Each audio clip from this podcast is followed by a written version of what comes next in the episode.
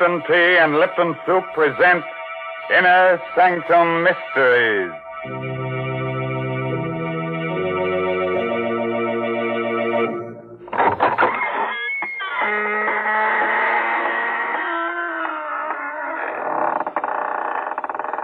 Good evening, fiends. I mean, friends of the Inner Sanctum. This is Raymond, your host, inviting you through the squeaking door. Don't hesitate. Come right in. Oh, it's a bit dark. Careful, don't brush up against that skeleton. Oh, he's quite harmless, I assure you. He's only the skeleton in our closet come out for a bit of air.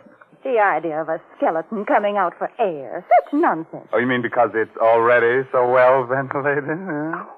Oh, oh how do you do, Mary Bennett? Hello, Mr. Raymond. Hmm. Now, you tell me truthfully. Is there a family skeleton in your closet? Oh, yes, indeed. And what's more, we make no bones about it. but I'd uh, like to really get him out of the closet. I need space to store my Lipton's noodle soup. What a silly thing to say. Hmm? You know very well that Lipton's noodle soup comes in a tidy little package that takes up hardly any room at all. Oh. Fact is, Lipton's is convenient all the way around. It takes hardly any time to make, costs less, and makes lots more than canned soup. And when it comes to flavor, nothing can beat Lipton's. It's a grand, homemade tasting noodle soup with a, a chickeny flavor. And folks, Lipton's is just swimming with tender golden egg noodles. It's like I always say, you just don't know how good noodle soup can be till you've tried Lipton's. And like I always say, tonight put a tight hat on your head so your hair won't rise.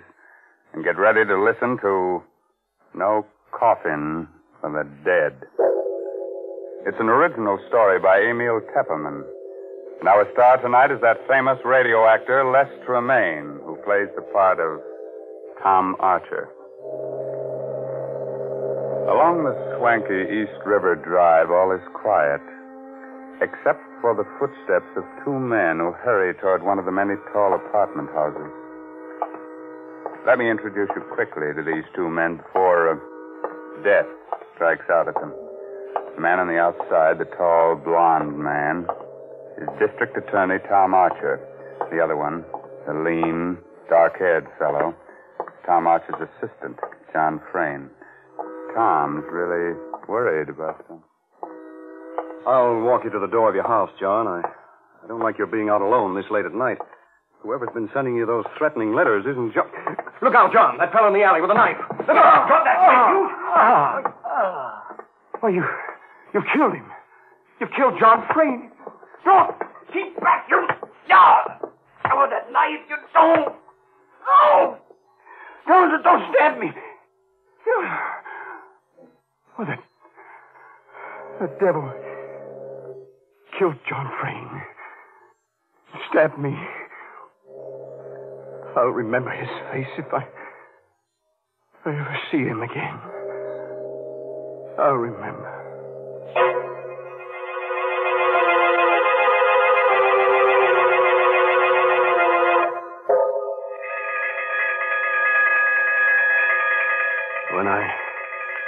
Began to regain consciousness after that attack, I was lying on the ground at the mouth of the little alley near John Frayne's home.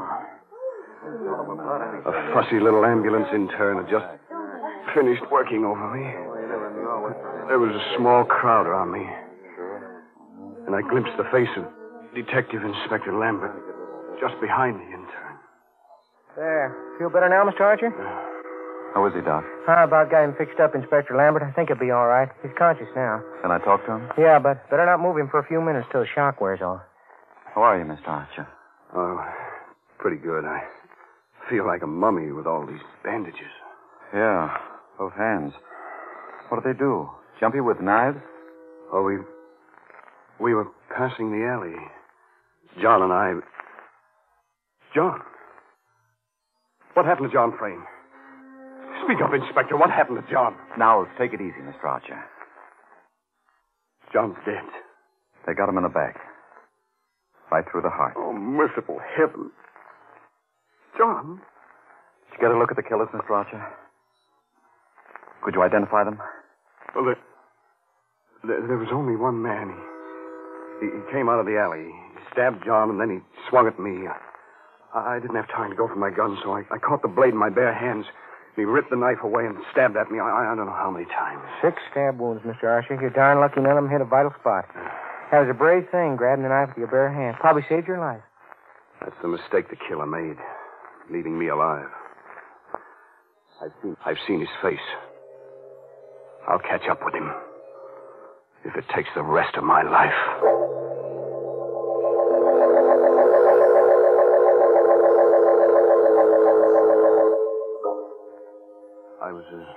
Bit shaky on my feet when Inspector Lambert and the intern helped me up. But I insisted on going over to where the body of John Frayne lay, covered with a white sheet. And then I saw Susan, leaning against the great comforting bulk of old Mrs. Hogan, her housekeeper. She was looking down at the shroud that covered her husband's body. This was God's will, Mrs. Frayne. Susan. Oh, Tom. Tom, I can't believe it. The John. Be, be brave, Susan. John's dead. Nothing I can say will replace him. Have you any idea who the murderer is? Well, I, I saw his face for a moment, that's all.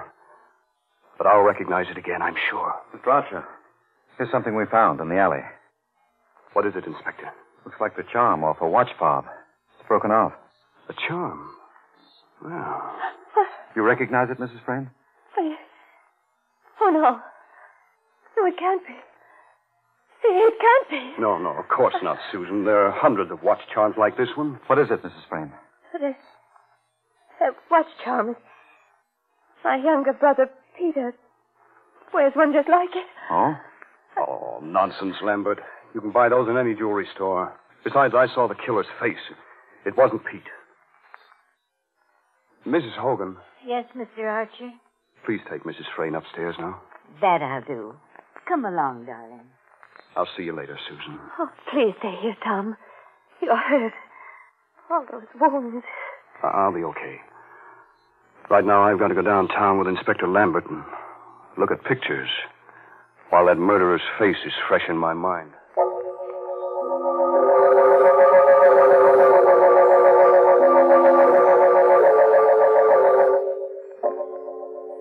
At headquarters, I looked through hundreds of pictures in the Rogues Gallery. It was just two hours before I came upon the photograph. Lambert, this is our man. You're sure? I'm positive. I'll never forget that face. Turn it over. Let's see the name quick. Right. Bart Hogan. Good heavens. Bart Hogan. That would be the son of old Mrs. Hogan, the Frayne housekeeper. Lambert and I both remembered the case of Bart Hogan.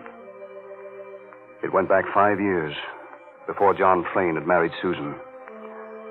Bart Hogan had lived with his mother, both working for Susan's father.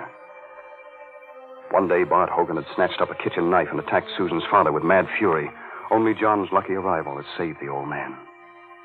John subdued Bart Hogan. The mad youngster had been committed to the state asylum for life. But he had escaped seven months ago. Nobody had heard from him since then. Until tonight. Great Scott. So that murderous kid has come back after all these years to get his revenge. I'm going back to the Frayne house. I, I want to talk to Mrs. Hogan. You think she might know where her son can be found? Who knows? I'll talk to her anyway. Uh, by the way, Mr. Archer, Yes? while you're up there, suppose you just kind of check on whether Brother Pete has lost his watch charm.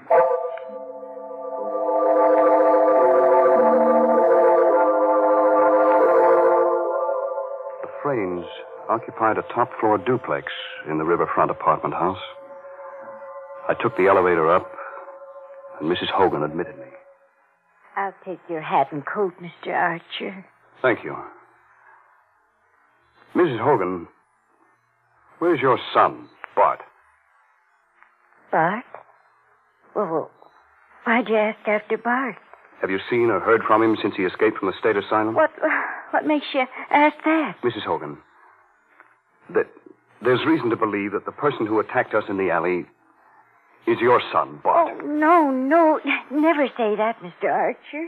I'm afraid it's true. No, it, it, it couldn't be. I swear to you, it couldn't be Bart. Why not? I, I can't tell you why. But it wasn't Bart, I'm sure. What makes you so sure? You know where he's been hiding since his escape? You know where he is now? Oh, Heaven help me. If you know where he is, you must give him up. Uh, but he didn't do it. He didn't. Believe me, Mrs. Hogan, I understand how you feel. But it'd be far better for Bart to go back to the state asylum than to be hunted for this new crime. If he didn't do it. Mr. Archer, if if I prove to you that Bart couldn't have done it, would you let him be? Not make him go back to the asylum? Well, I, I don't know what to say. You see, I was downtown just now, and I recognized the picture of the man who attacked us. It turned out to be your son. There's very little chance that I was mistaken. But if I prove he couldn't have done it, How can you prove it? well, come, I'll show you.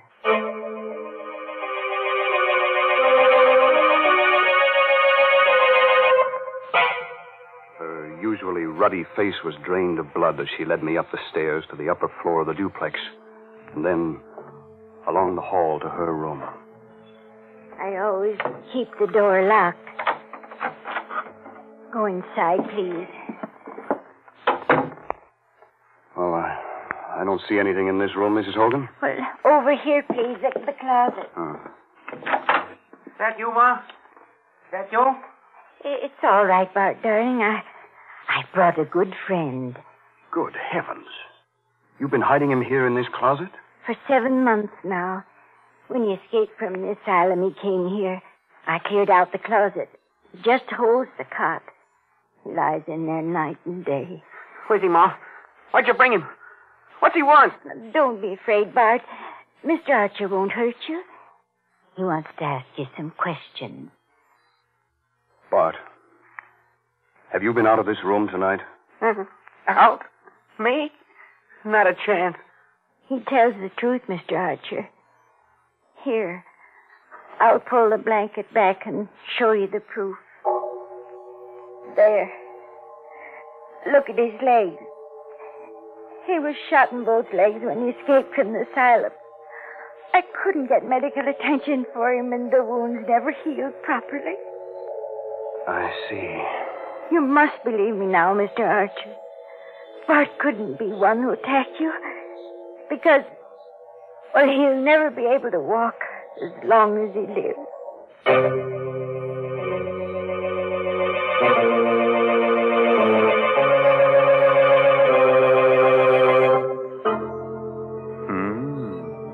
Hmm. well, now, if Bart Hogan didn't do it, and mind you, I said if, then who did kill poor John Frayne? Well, whoever killed him must have been a rather cheerful person because he uh, took life so cheerfully. Cheerful indeed. Mr. Raymond, you've always had such gruesome thoughts on your mind, you wouldn't recognize something cheerful if you met right up with it. Oh, now, Mary, aren't you being a bit unfair? No, I'm not. You just don't know what folks like. But you listen to me, because I'm going to make a suggestion that'll please everyone. All right. Folks, if you want to give the boys overseas a real taste of home, why not send them a package or two of Lipton's noodle soup? It's so easy to do. You don't even need a request slip.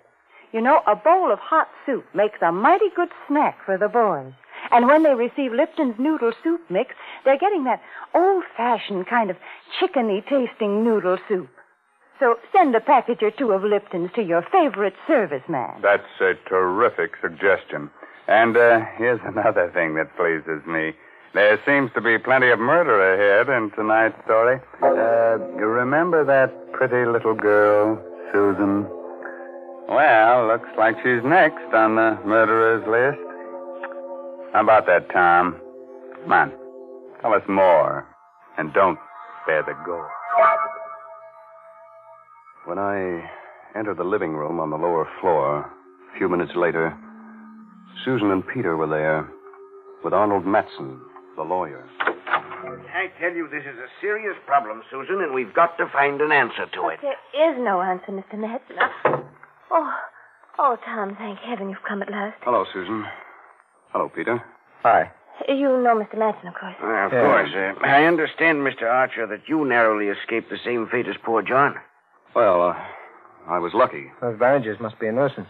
I can stand them. Bandages are better than a shroud. Uh, by the way, Peter, that uh, looks like a new watch charm you're wearing. What, this? Oh, I lost the other one someplace, so I bought a new one. What of it? Oh, nothing. Uh, Mr. Matson, when I came in, you were saying something about a, a serious problem. Oh, exactly. As you know, Susan's father left an estate of a million and a quarter dollars in a trust fund to be paid to Susan on her 23rd birthday. Yes, yes, I know. And she'll be 23 next month. But uh, there's a proviso in the will, Mr. Archer. In order to receive the inheritance, Susan must be married and living with her husband on that date. Please, Mr. Matson, I, I don't want to talk about the money. But don't you see, you lose it all. The will distinctly says that you must be living with your husband. If not, then the money goes to eight charities, except for $50,000 to Peter. I don't care. I don't care what happens to the money. Without John, it doesn't matter. Well, well, Peter, it'll be a break for you. What do you mean by that, Max? Well, there's no need to become enraged, Peter. I only pointed Well, you out. filthy rat, I'll show you what I know. Look out, look out, Take it look easy, out. Pete. Go, go, go. All right, all right. Take your hands off me. Why are you all looking at me like that? You look as if you, if you thought I killed John. Well, say it. Why'd you say what you think? You better cool off a little, Pete. This is no time for a scene. Yeah? For that matter, Tom Archer, what about you? You'd like to marry Susan yourself, wouldn't you? Why, you rotten little... You better cool off a little, Tom. This is no time for a scene. I'm sorry. Yes, Peter, you're right. I would like to marry Susan. You know that, don't you? Yes, Tom, I know. Duh. You two look at each other like a couple of puppies in love. I'm going to get a drink. And nuts to the 50,000. Right, George, I've got it. Got what, Mr. Matson? The solution, the solution to our problem. What are you talking about? That's it, don't you see, Susan? You can marry Tom Archer here, and then you'll be able to legally claim the estate on your birthday. Well, that's a pretty callous thing to suggest, Matson. Callous? I'm a lawyer. It's my duty to protect my client. I. I couldn't do it. Of course not. Look here, Susan. Is there anyone else in the world who would benefit by John's death? I, I don't know. I, I, I can't think. Oh, what's the difference? Are you still looking for clues, Archer? You know who the murderer is, young Bart Hogan. Why look further? Bart Hogan. Matson. How did you know about Bart Hogan? What? What do you mean? Well, I, I just come from Inspector Lambert's office. There, there was nobody present when we found Hogan's picture. How did you know about it? Well, it's really quite simple. I phoned headquarters a little while ago, and Inspector Lambert told me. Archer, Matson! What's that? Peter. Archer, come quick, in the kitchen. Come along, Matson, quick. Yes. You stay here, Susan. All right, Pete, take it easy. We're coming. Down the hall, the kitchen. Get hold of yourself. You, you open the door. I, I can't. Well, go ahead, Archer. Open it. Huh? Good heavens. It's Mrs. Hogan. She lay on the kitchen floor on her back, with blood all over her clothes. The blood came from a gaping knife wound in her throat, and the knife lay on the floor alongside her. I found her that way. Her uh, body's warm. She was killed within the last 10 or 15 minutes. Then, then the killer's running loose somewhere in the house. Susan! She's alone! Good heavens. There, on the floor. Susan! Susan, darling! Is she, is she dead? No, no, no. She's she's only fainted. The shock. Oh, It's all right, Susan. What happened? Uh, was it. Was it Mrs. Hogan? Yes. Who? We don't know. But the killer's in the house. That madman is liable to kill us all, one at a time. I have a revolver. Let's search the house. Right. Matson, you go in the kitchen and stand guard over that knife. There may be fingerprints on Very it. well. Peter, you stay here with Susan. Uh, Here's my gun. Don't be afraid to use Now, it. wait. Wait just a minute. What is it, Matson? Has it occurred to you the killer may be one of us? One of us? What are you looking at me for? You were out of this room for quite a while. Why, you are... I'll kill you! Look out, the gun! What the hell, Peter? Drop him! That's better. I'll take the gun. He was going to shoot me. Sorry. I lost my head. Oh, Susan, I'm sorry you have to go through all this. Everybody's on edge. There's a killer loose in the house, and we've got to find him. Yes, Tom. I know you'll do whatever's right. I'll try. Uh, you two, you can both stay here with Susan. I'll search the house myself. Matson, call the police. Yes, but how can you hold the gun with your hands all bandaged? You, you can't pull the trigger. I'll use it as a club. All right, now. Don't move out of this room till I return. Be careful, Tom. You mustn't let anything happen to you, too.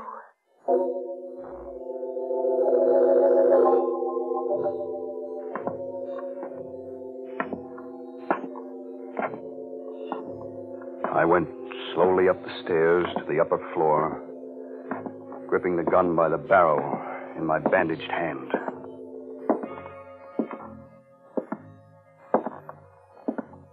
At the end of the hall, I stopped before the door of Mrs. Hogan's room. I opened the door with the keys. Inside the room, the closet door was open. Bart Hogan was still lying on his cot. He must have been expecting me. His eyes were wild with terror.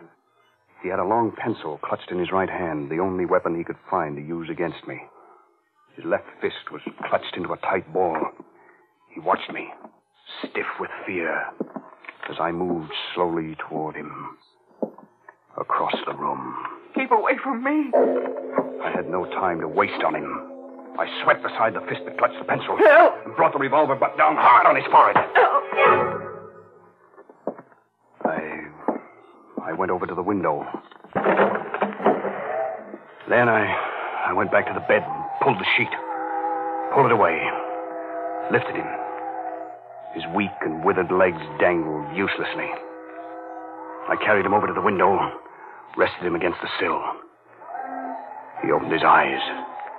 He was recovering from the blow. I didn't wait. I pushed hard. He went toppling out of the window.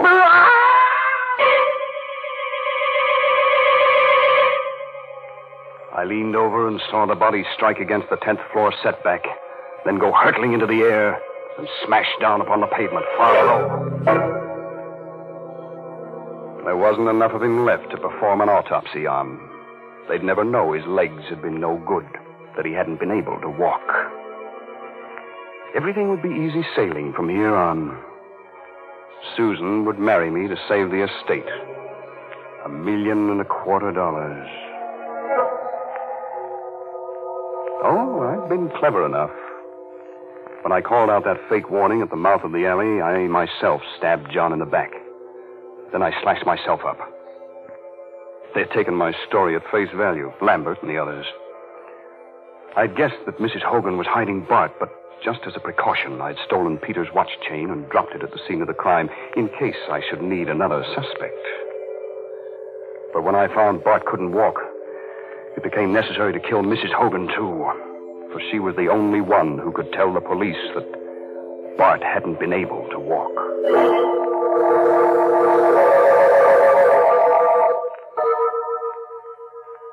All I had to do now was go down and say I'd found Bart, we had fought, and he had fallen from the window. The perfect crime. I took one more last look down into the street where a crowd had gathered around Bart's body. I was able to make out the figure of Inspector Lambert bending over what was left of him. And I saw Lambert force something out of the clenched left fist of the dead body.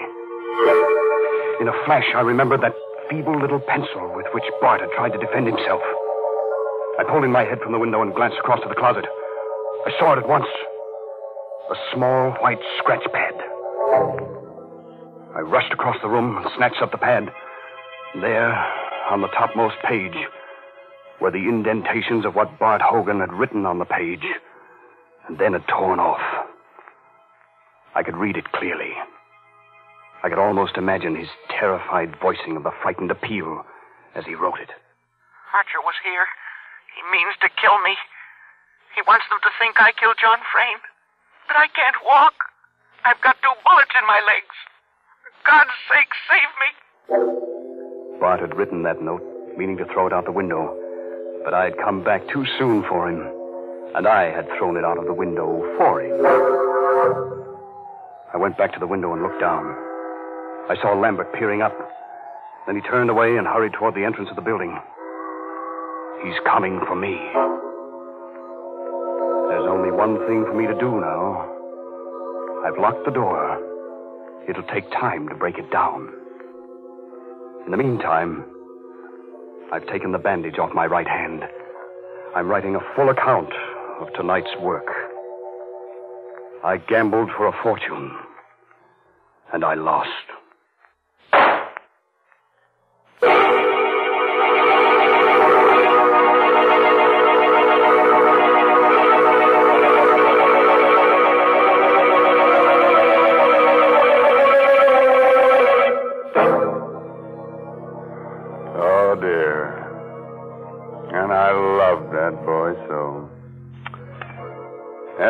Sir, he seemed like such a nice young man. Well, his trouble was he tried to commit the perfect crime without first practicing up on minor crimes. He should have started by stealing watermelons and then maybe tried his hand at robbing mail trains. Mr. Raymond, what are you suggesting? And just when I was getting ready to tell people to send a bowl of soup to the boys overseas. Hmm? Wouldn't the soup get cold by the time it arrived? Oh, of course not. Why, Lipton's noodle soup mix comes in a flat package. Hmm? You simply send it along to your favorite soldier. Oh. And he'll be pleased by your little gift because this noodle soup is just like a, well, it's just like a taste of home. So enclose a package or two of Lipton's the next time you write to him.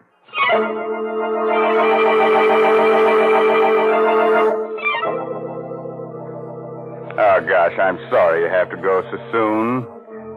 But drop in again next Tuesday for another little blood fest. You know, some people have to commit murders to get a kick out of life. Others get their satisfaction from listening to Inner Sanctum. But, uh, a word of advice. If you've got to commit a murder, please don't get yourself caught. Because if you do, you'll surely get a free ride with the only person never bothered by backseat drivers. I mean that they're hearse drivers.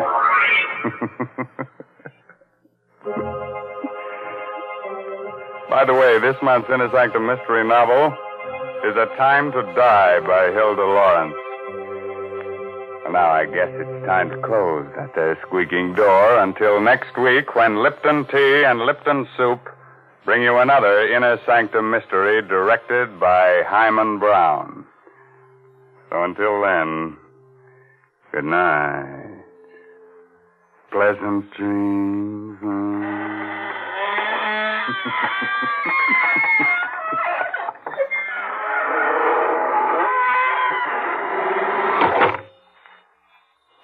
here we are outside the squeaking door. And I guess we're all pretty shaken up after hearing about those murders. But I know just the thing that'll put us back to normal again. It's Lipton tea. Yes, a cup of that brisk Lipton tea would do just fine. And did you notice that word brisk? B-R-I-S-K. It's a mighty important word in tea language. The tea experts always use it. It means that Lipton tea has a, a lively flavor. It's never wishy-washy. That's why most folks prefer Lipton's to any other kind. Now, don't forget, that's Lipton tea. And don't forget to tune in again next Tuesday night to Inner Sanctum. This is CBS, the Columbia Broadcasting System.